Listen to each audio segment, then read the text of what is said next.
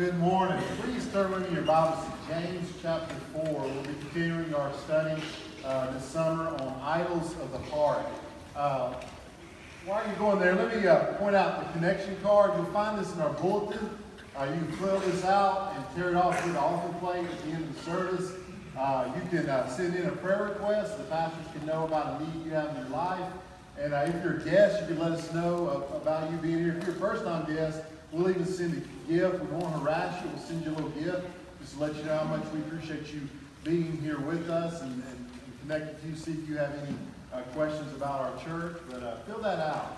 Uh, especially if you're a guest, we would love to know that you were here with us.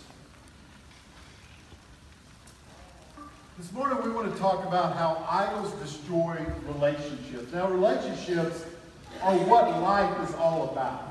Okay? When you boil life down, it is about relationships. And let me prove that to you. When, when, some, when the teachers were trying to trip Jesus up, they came to him and they said, Hey, Jesus, what is the most important commandment? They wanted him to, to maybe talk about one commandment and kind of leave all the rest and then accuse him of doing something wrong. And he basically said, I can't boil it down to one, I can boil it down to two. This is what he says in Matthew 22, 37. He says, You shall love the Lord your God with all your heart and with all your soul and with all your mind. This is the great and first commandment.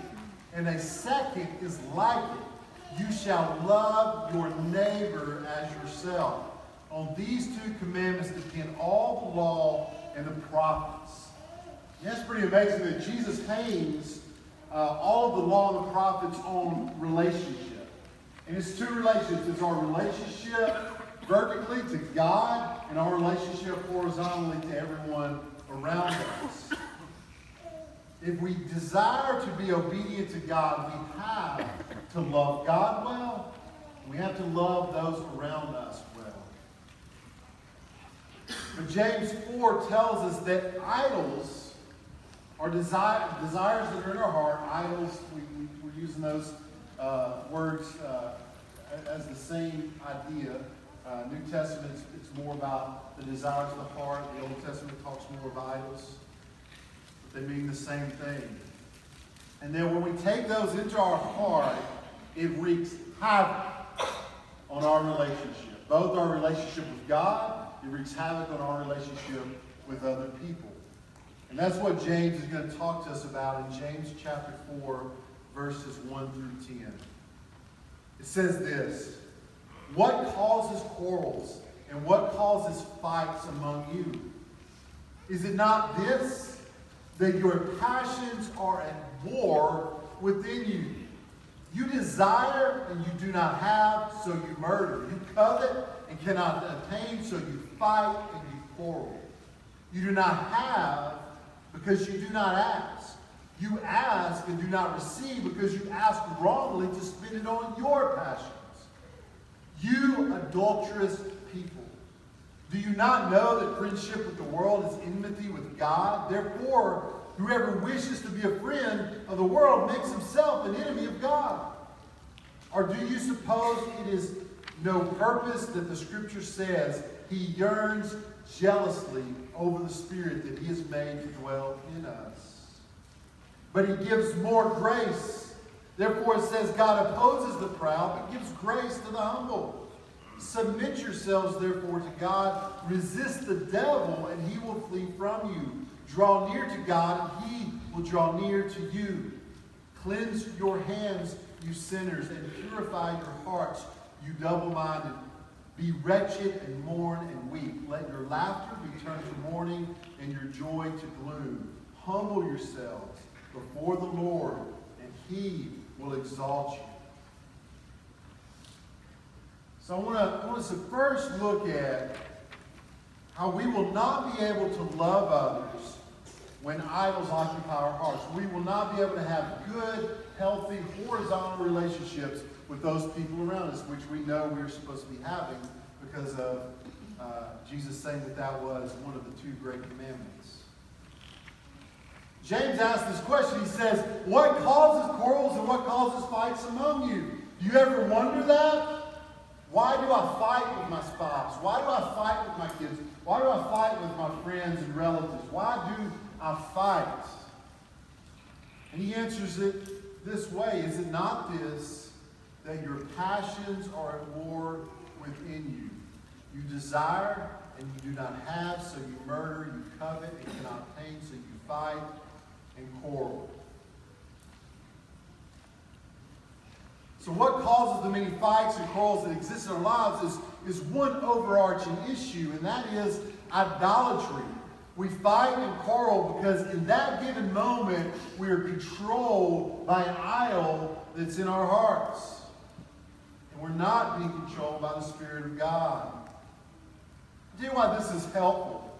It can be daunting sometimes when we fight about something different. You can't even remember what started the fight.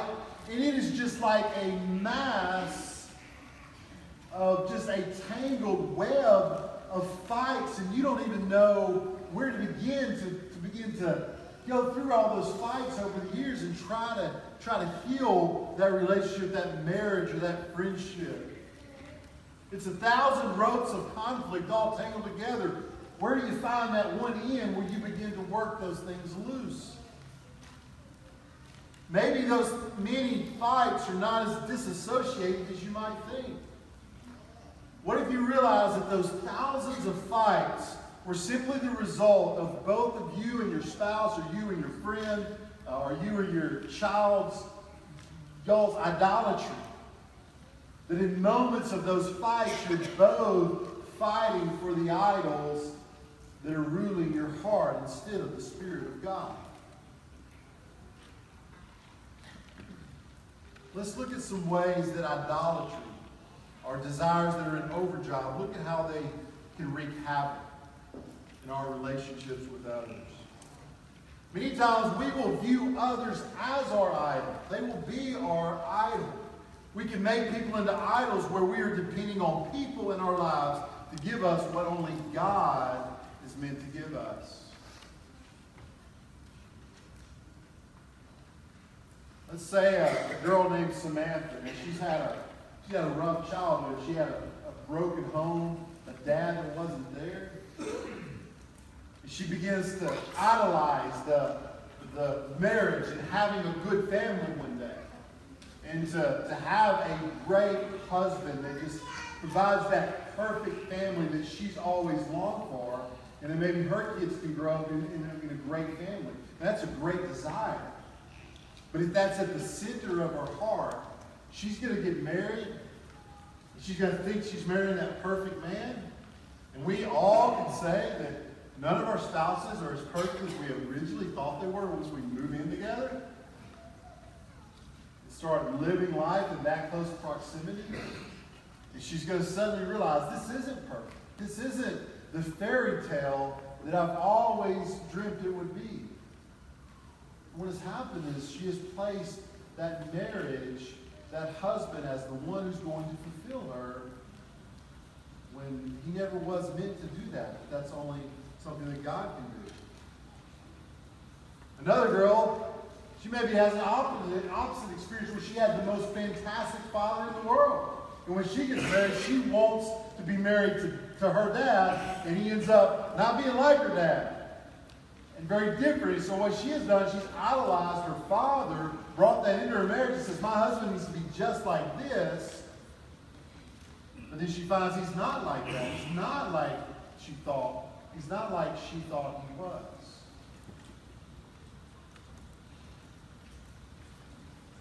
Say David Jan. I'm not making up names here, uh, made up names, but you probably know people in these situations. David Jan get married, and their marriage is pretty good. The kids come along, and all of their energy is turned away from one another, and it's turned towards the kids. It's all about the little ones. They only communicate about diapers and ball practices. Romance goes out the window, and they, they realize when their kids move off, that they don't even know each other, what happened? They made their kids an idol. So think about what kind of husband or what kind of wife God wants them to be or what kind of parent God wants them to be. They just idolize. They said it's all about not about God and who God wants us to be in all of our roles.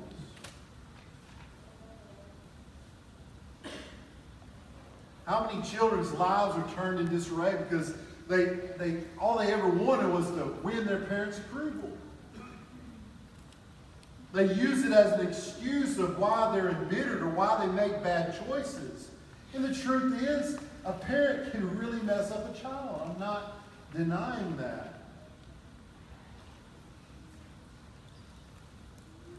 But why constantly make this bad parent that never gave you what they should have given you?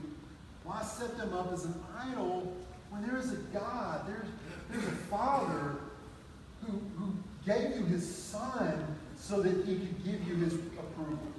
So that he could always say of you as a Christian, as his child, I'm well pleased because that person is in Christ, in, in my Son. Your life is constantly consumed by this bad parent. You make bad choices because of this bad parent. Trying to get this parent to say, I love you or I approve of you. When there's a Heavenly Father who says, drop that idol and look to me. Look what I've done for you so that you could be approved in my sight. Listen to me. People make awful idols. When you place them at the center of your life, I promise you that those expectations will crush them. And as a result, you will grow embittered towards them. They may even be a great husband or a great wife or a great parent or a great child, but they will be crushed under the weight when you try to make them your functional Savior. They're not meant to do that. They're not made for that. Only Jesus Christ is made to be at the center of your heart. When we seek the bulk of our satisfaction and stability in God, that's when we will see our relationships flourish. Because we're not so needy, because we have a God that gives us so much of, uh, of what we need. Not only will we be tempted to make others, to view others as our idols, we will view others as our means to our idols. They're just a way to get our idols. It says this in verse 3 You ask and do not receive because you ask wrongly to spend it on your passions. The, the, the heart that is being captive to idols is a heart that uses everybody else for that idol. It's about me, me, me, my passions, my desires. I want what I want, and I want you to give it to me, or I don't want you around, or I'm going to be angry at you because you're not giving me what I want. One example of this would, would be a business owner or a boss who all he cares about in his employees is that they make him money. That's all he cares about. A business owner or a boss that says, I don't care about you, I don't care about what's going on in your life, I don't care about having any kind of relationship with you. All I care about is that you make me money. That's not how we're supposed to live our lives. That's not how we're to, to, to govern the people that work under us. Am I saying that the workplace should just be a relationship place and we shouldn't worry about business shouldn't worry about profit or efficiency? Of course not. But, but don't deny the relationships that you're to have and, and don't put the profit as the idol. Look at Chick fil A. Chick fil A arranged their whole business model around the Sermon on the Mount. Did you know that? That's what they looked at to form their business model and how they would treat their employees, how they would treat uh, the people that came to eat at their restaurants. That's what they looked at. And they are making a lot of money. And they are as efficient as any place. I've never gone to an inefficient Chick-fil-A. And yet they care about relationships. They haven't made money the idol, but they want to honor God and how they have relationships in their business. When your idols rule your heart, you will use your relationships to serve your idols.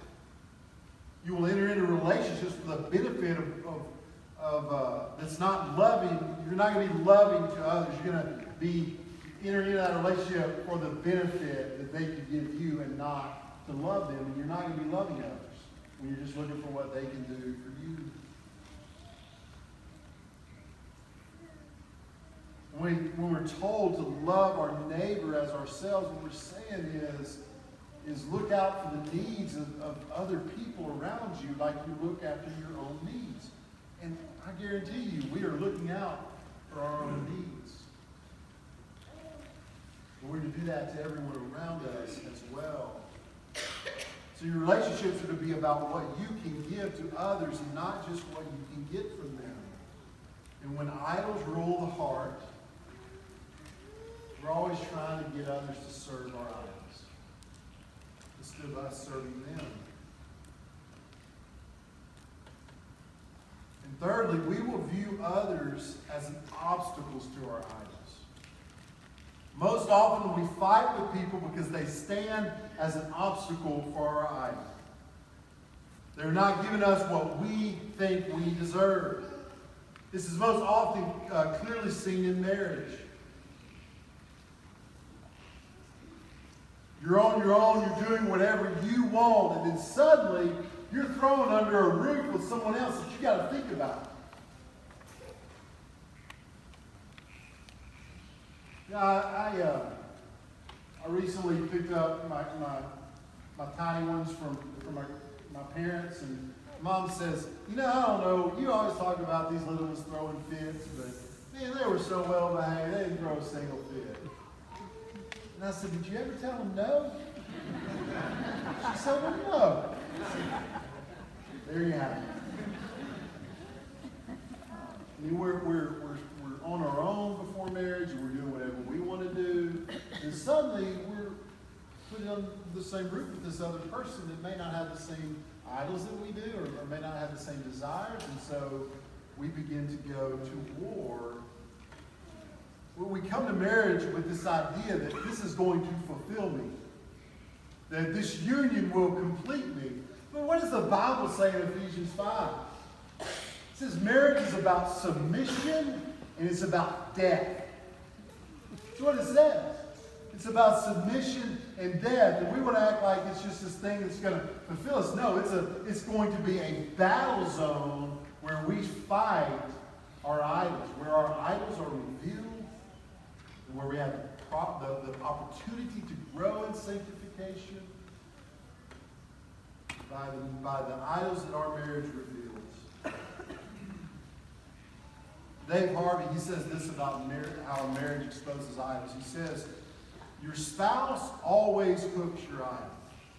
But marriage didn't simply hook my idols, it hoisted them six feet in the air and towed them around the house. I can't tell you how many times I thought, I've never had these problems before. This must be my wife's fault. The truth is, I'd always been a blame shifter. It's just that after getting married, there were so many more good opportunities to express this fault. So whether it's marriage, whether it's your relationship with your kids, your relationship with your parents, your relationship with your friends, when idols rule your heart, you will never love them the way God has called you to love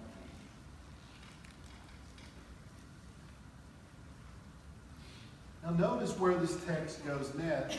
After, after telling us that our passions are, and our idols are, are causing fights, it doesn't say, so quit fighting with each other. It doesn't say, oh, just be good.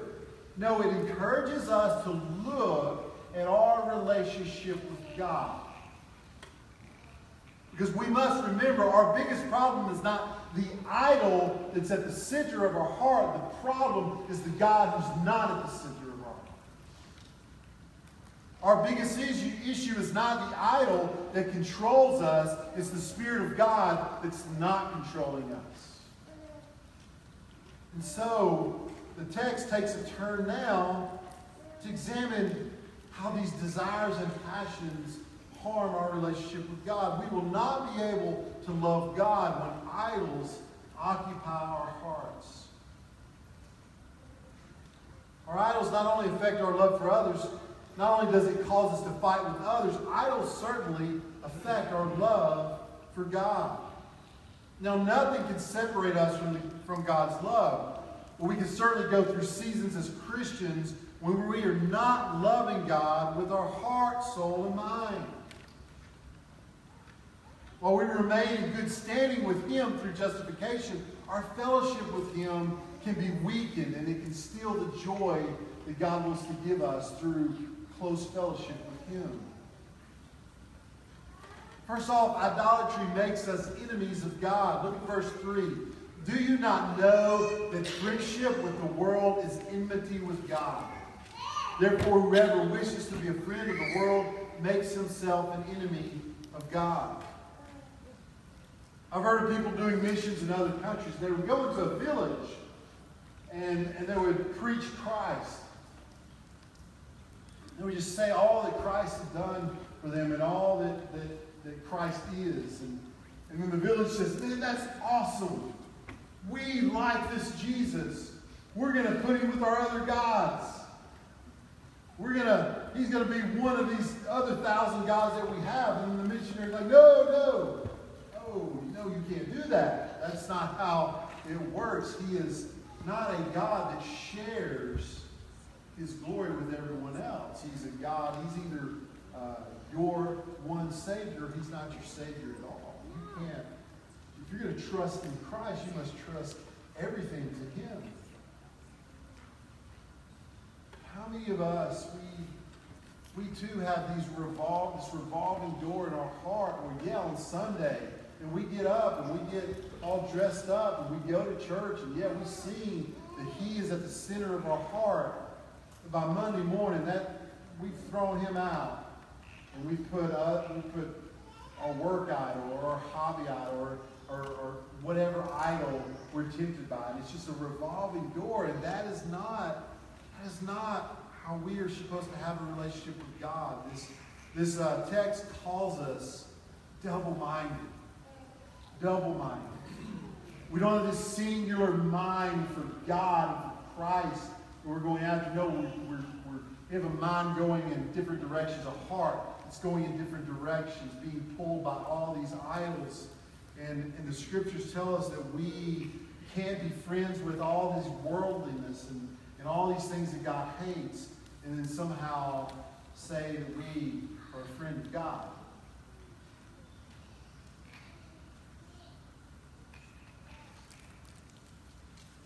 And we also see from this text that God yearns jealously for us. Look verse 5.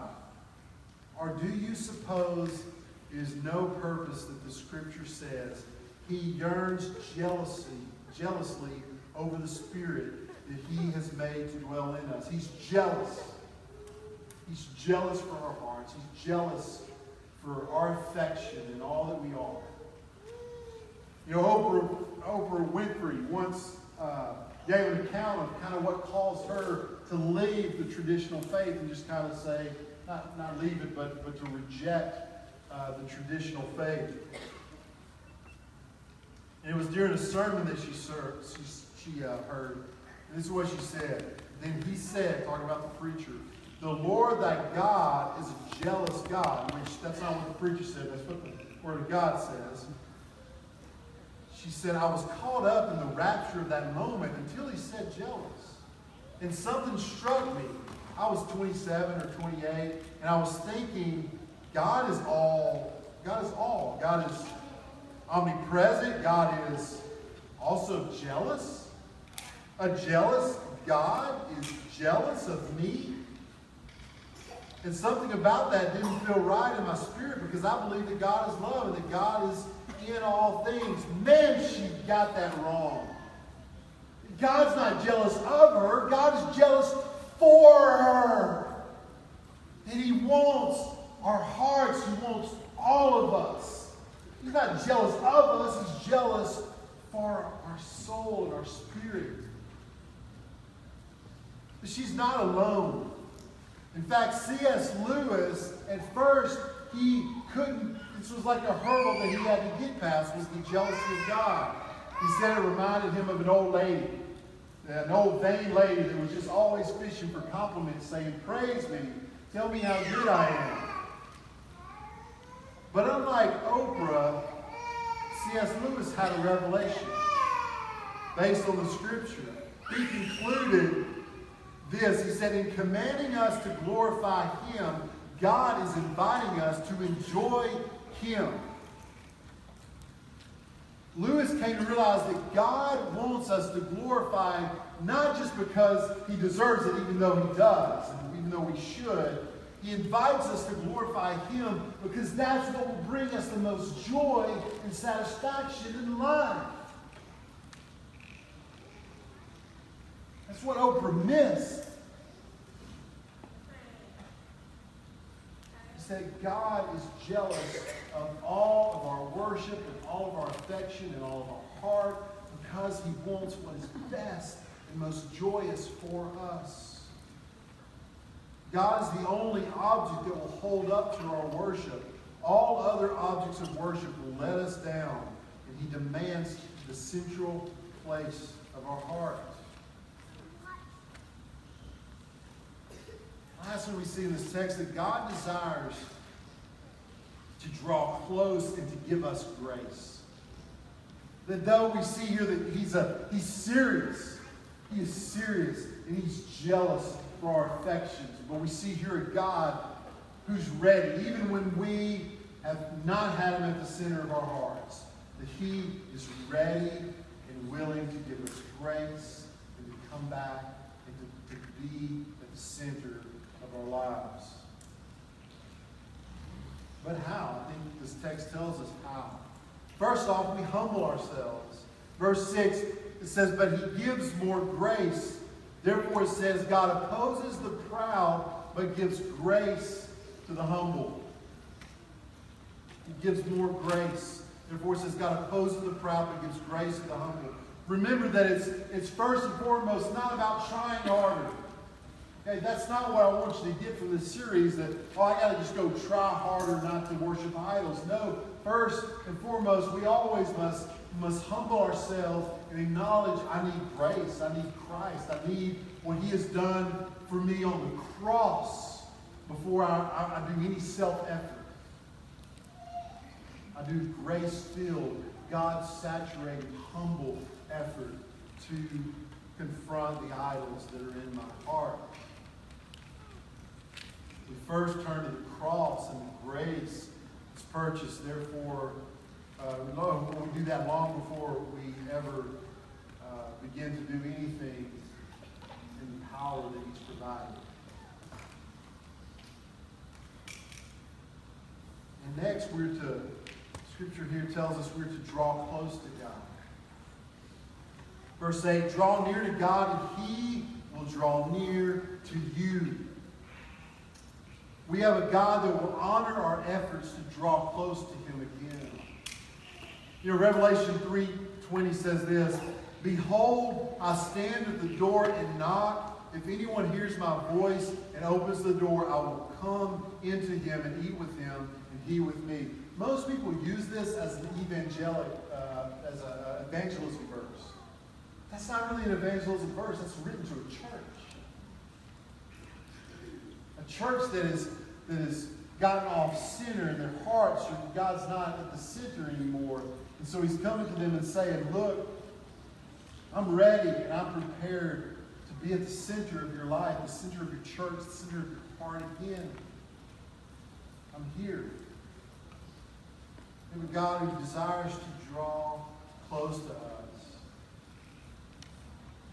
If other things have taken the center of your heart, you do not have a God that will run from you saying, well, hey, you missed your chance. Uh, you know, I've, I've, I've been seeing your idolatry. I don't want any part of you. No, we have a God that is willing when we repent to draw close to us again. Go to him in prayer and ask him that, that, that he would, through his spirit, center your heart once again on him. Go to him in prayer and talk to him to repent of any idolatry in your life. and open up His Word and, and seek to, to, to obey it, and you draw close to Him, and I promise that He would draw close to you. But we are called to resist evil. Though we humble ourselves before God in total dependence on the cross and what He's done, though we draw closely, and we must not be passive about the evil that exists in our lives. It says in verse 7 Submit yourselves therefore to God, resist the devil, and he will flee from you. We are to go to war with the Satan who is trying to put these idols at the center of our heart. We go to war. It is an utter it is a war that's that we are fighting in utter dependence of the cross of Christ, but we must fight it. Verse 8 says this Draw near to God, and he will draw near to you. Cleanse your hands, you sinners, and purify your hearts, you double minded. Be wretched and mourn and weep. Let your laughter be turned to mourning and your joy to gloom. Humble yourselves before the Lord, and he will exalt you. We must be active to purify our, uh, to uh, cleanse our hands, to purify our hearts by, by being dependent on God and by, by going to war in our own heart, to look and hunt. We'll talk about this in the weeks ahead. To hunt for the idols that are there, and then to kill those idols and remove them uh, from our hearts through the Spirit that God has given us in salvation. And to conclude, I want to conclude with, with Jeremiah 17. Starting with verse 5, it says this. It says, Thus says the Lord, Cursed is the man who trusts in man who makes flesh his strength, whose heart turns away from the Lord. So, in other words, it's another way for saying that, that man, maybe a person, something of the flesh, is at the center of your heart. That's what your life is rooted in. That's your strength. That's what you're looking for from strength. You're, you're not looking for strength in God. You're looking for strength through a person in your life. Look at the description of that person. He is like a shrub in the desert, and shall not see any good come. He shall dwell in the parched places of the wilderness and in an uninhabited salt land. So, what is the results of being a person that, that, that is not putting your roots and, and, and putting God at the center of your heart? You're a dried up plant. I, I picture not just a dried up plant, I picture a thorny plant. that says to other people, like, I've been hurt by so many people. I've been hurt in so many relationships. You stay away from me. I don't want to be hurt anymore. And it's all because that person has put their, their heart in, in, in the wrong things. And they say, stay away. Don't get close. I'm going to hurt you like I've been hurt. Because idols rule their heart, not God. But then verse 7 says this Blessed is the man who trusts in the Lord, whose trust is the Lord. In other words, blessed is the man whose God, God is at the center of their heart, where they are rooting everything all their needs and all their approval and, and what they're looking for, they, they, they're gone to God. He's where He needs to be in their lives. Listen to the description. He is like a tree planted by water that sends out its roots by, by the stream and does not fear when heat comes, and its leaves remain green, and it is not anxious, uh, anxious in the year of the drought it does not cease to bear fruit. So we have here, when, when you root yourself in God, you are this healthy person that, and you have fruit where other people can come and be in relationship with you. And it's not all about you trying to seek your roots into them and try to get, get, your, get your strength from them. No, you've got a source of strength in God. And so you're, you're fruitful and, and they can come and they can enjoy your life and, and you can enjoy their life because we are fruitful people where our lives are rooted in God. So I ask you this morning as our musicians come, you look around and, and so many of your relationships are failing. And in some relationships are failing because of that person, because of the sin in that person's life. I'm not putting it all on, on you if, if you have failed relationships. But are those relationships failing because you're rooted in the wrong things, that you have idols at the center of your heart?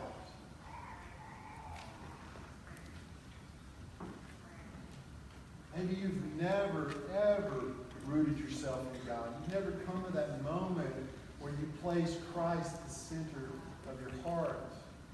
You've been saved through the cross of Christ. That's the only way you'll be healthy. That's the only way that your relationship with God is restored, your relationship with others will be healthy, is through Jesus Christ. So I'm going to ask you to stand, and I'm going to uh, pray for you and ask you to respond as God has spoken to you through His Word this morning. Dear Heavenly Father, God, God, I pray that we would take a look at the idols in our hearts. God, move in us. God, it's so easy for us to, to examine the idols of our spouse, the idols in our kids' hearts, the idols in our friends' hearts. God, help us to examine the idols in our own heart and how they're affecting the relationship that we have with others.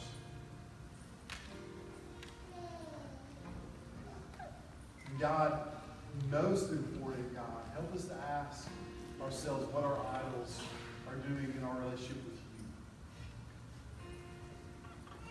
God, help us if, if we're a Christian that just has, has not had you at the center lately. God, I pray you would bring revival to our hearts this morning as, as we seek you, as, as we pursue to have you at the center of our hearts as you should be and where it is most joyful and satisfying for our souls. God, move in us. Move in us through your word this morning. Name pray.